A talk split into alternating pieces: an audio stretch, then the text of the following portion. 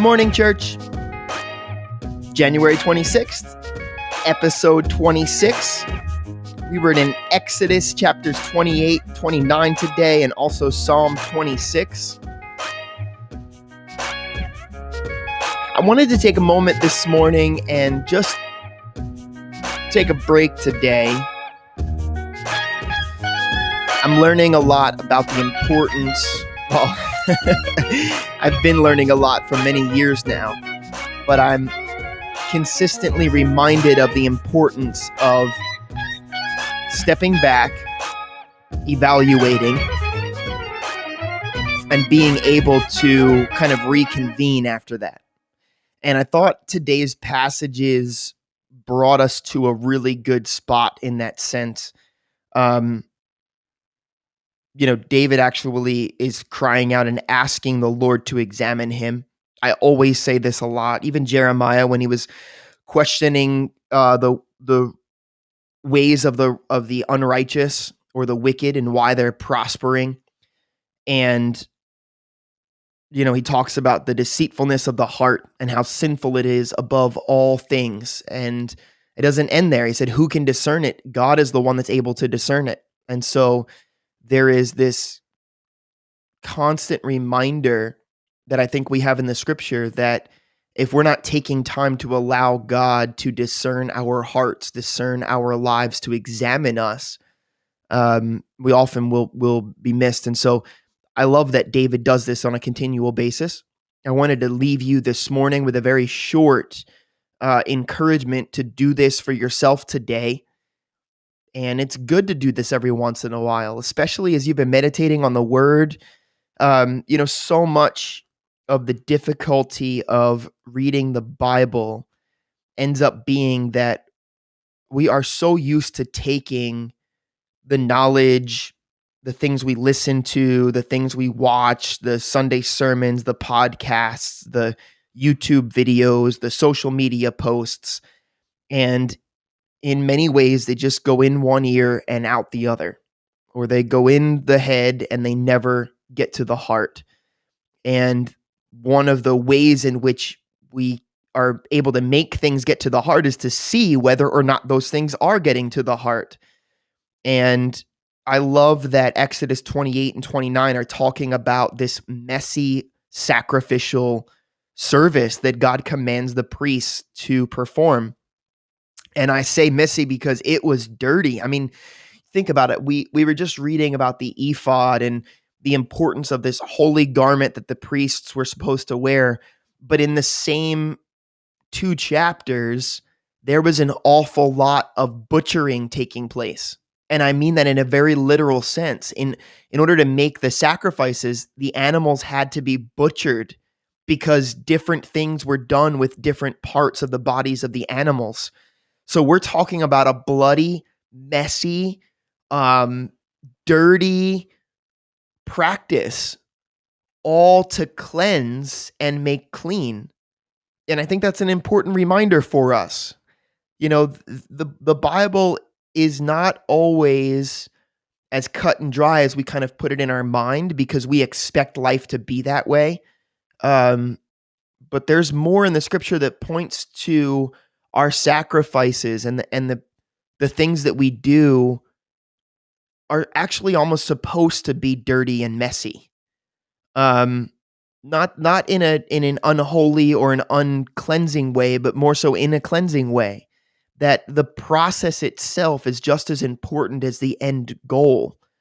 Now, the the process of sacrifice and the process of of cleansing, all is done by Christ for us. So he's the one that does all of this. Remember, he is the great high priest for us now.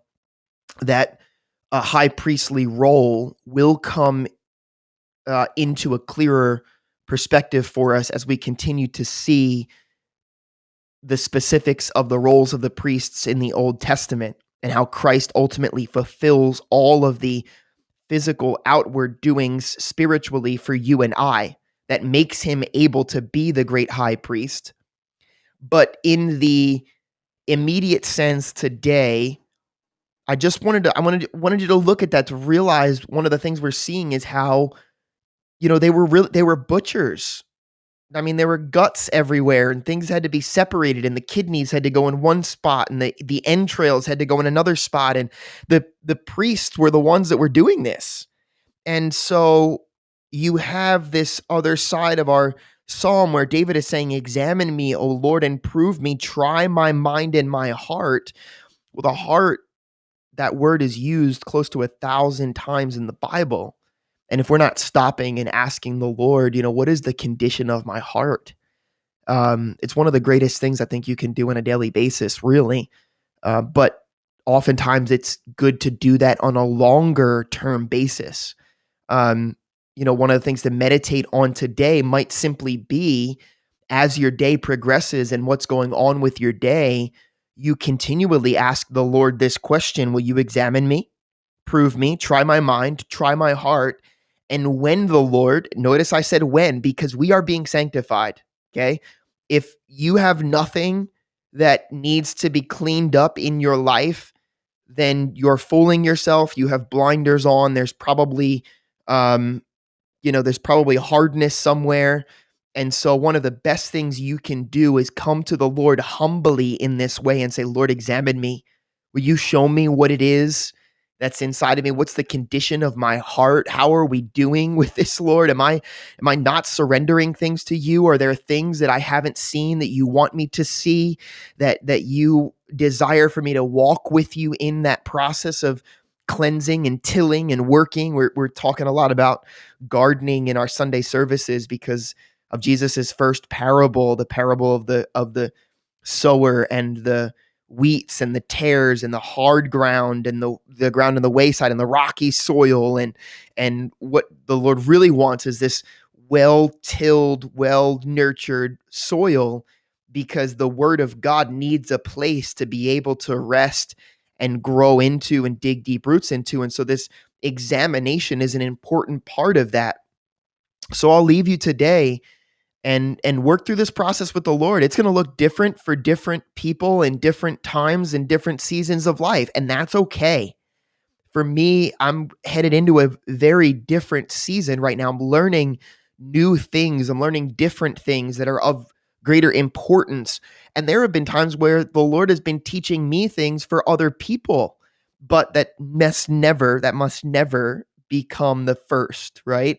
This isn't about you learning about your heart so that you can tell other people about their hearts. This is, this is a examination. This is a Lord, you and me, God, where do you want to break me?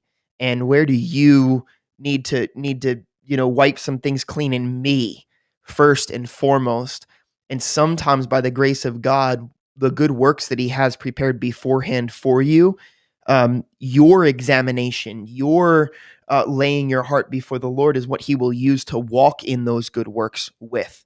And that's an amazing blessing. But those things can't happen if we're not continually before the Lord, continually allowing the Lord to examine and test our hearts. So I'll leave you with that. You know, the reading today in the Old Testament, the Exodus passages, um, it seems like a lot of repetition, but again, it's it's great detail. The Lord is deeply concerned with all areas and all aspects. It's not like he said, go make an ephod. Hey, you know, throw some paint and some colors on the thing. He was extremely specific. And there are many reasons for all of the different specifications that he gives. But I wanted you to see this morning, the you know, out of this, out of David's Psalm, it's important to let him examine your heart and your mind today. And it says, your loving kindness is before my eyes. And that's always an important part. I'll leave you with that little comment there, that remember, in the examination process, you're going to see things that you want the Lord to change. You're going to see things, you know, you might be, you know, extra fresh around certain people, or you might uh, say things that you don't want to say on a consistent basis, and you didn't realize you were saying it. And those things are going to hurt, and and sin would cause us in our hurt to turn away from God. But because of who God is and the way in which he loves us, his loving kindness, I want to encourage you, don't, don't look at your heart, go, uh-oh, my heart is a mess, and turn away from God. That's not, the, that's not the point of this. It's looking at our heart going, wow, I'm a mess, and turning to God and allowing him to do with whatever has been examined, with whatever's been exposed in the examining, for him to do the work, because he started the work, he's going to finish it. And this process of examination is just a way in which we can come before him and let him, uh, let him expose things to us. It's, it's, it's our way of engaging with God, with what he's already always desiring and doing anyway. Um, but it's this place of, of laying ourselves down before him and saying, here I am, God, you know, test, test my mind, test my heart. Um, and it's a good practice to do on a daily basis. But again, maybe take a little bit more time today. Take a walk, you know, get out alone. Just you and Lord and you and the Lord in your head and in your heart. Turn the, turn the iPod off, turn the phone off, turn the T V off. Just sit you and God and let God examine you and your day. He's already numbered our days. Do we let him in to examine them? That's the real question. So take some time. Let the Lord do that for you today. I hope you're blessed. I hope that this is a wonderful, applicable exercise, and that your reading uh, has become a little bit less of a task and a chore, and something that really gives you some more of a of a footing for the day. Some groundwork um, has relieved some of the burden of the task of reading, and help you to realize that the word of God is what God uses to invite us into a light, uh, you know, walk with him. Um, not a, not a stressful mountainous climb, but literally just a walk with God, that it's a process. You're in process. And the word is an amazing blessing to us to, to, to kind of join and be a part of that, of that moving and that working and that tilling. So uh, just make, make some room for him today. Make some room for the Lord today. God bless you. Love you. And we'll see you tomorrow, Lord willing. Um, I hope you're sticking with us. We're almost at thirty days, thirty days to make a habit. And uh, one year, we'll get through the entire Word of God, little chunks at a time, meditating on it day and night. And there's this amazing promise to be like a tree planted by streams of living water that grows thick and strong and full. And, you know, when the storms come, it doesn't worry. I mean, that's, that's the kind of life we want, church. That's the kind of life that you want. And the, the passage itself speaks specifically to that coming from a heart and a mind that meditates on the law day and night. And so we're starting with that. And so kudos to you for beginning it. Kudos to you for sticking through it, and, and just continue to do so. The Lord will meet you. I promise, I promise, I promise in amazing ways. Stick it out with us. We'll see you tomorrow.